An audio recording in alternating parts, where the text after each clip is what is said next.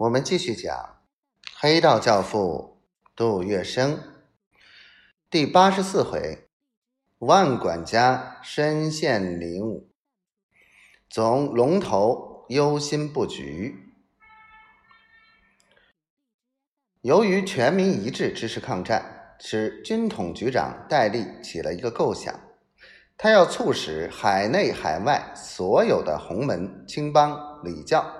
全部纳入一个重要组织，使遍布各地不计其数的帮会中人都能屹立在抗战的大旗之下，团结奋斗，献出他们庞大无比的潜伏力量。他把这一构想说给杜月笙听，得到杜月笙的热烈支持。但是，为了便于其进行起见，杜月笙又建议。戴笠先从洪门青帮在香港的关系入手，于是，一九四零年夏，戴笠晚请吴铁城出面，在香港请过一次客。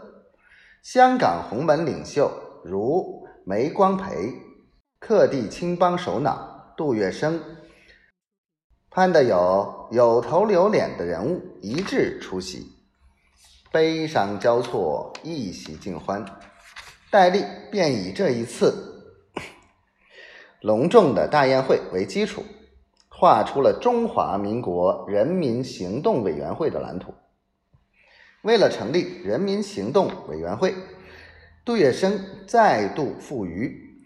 这一回因为时间充裕，他没坐飞机，而是河内经昆明到达重庆。这时，全国各地帮会的领袖都已会齐，山主、龙头、舵把子和大爷们齐集南温泉，成立大会，盛况空前。会中的洪门大爷们给杜月笙一份从所未有的殊荣，一致推举他为一步登天的总龙头。尽管杜月笙说他。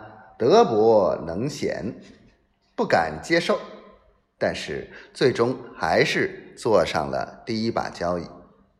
由于帮会弟兄人多势壮，在全国每一个角落里都有其影响，所以自从杜月笙负实际领导责任以后，人民行动委员会却曾为国家民族做了不少事，譬如说协助。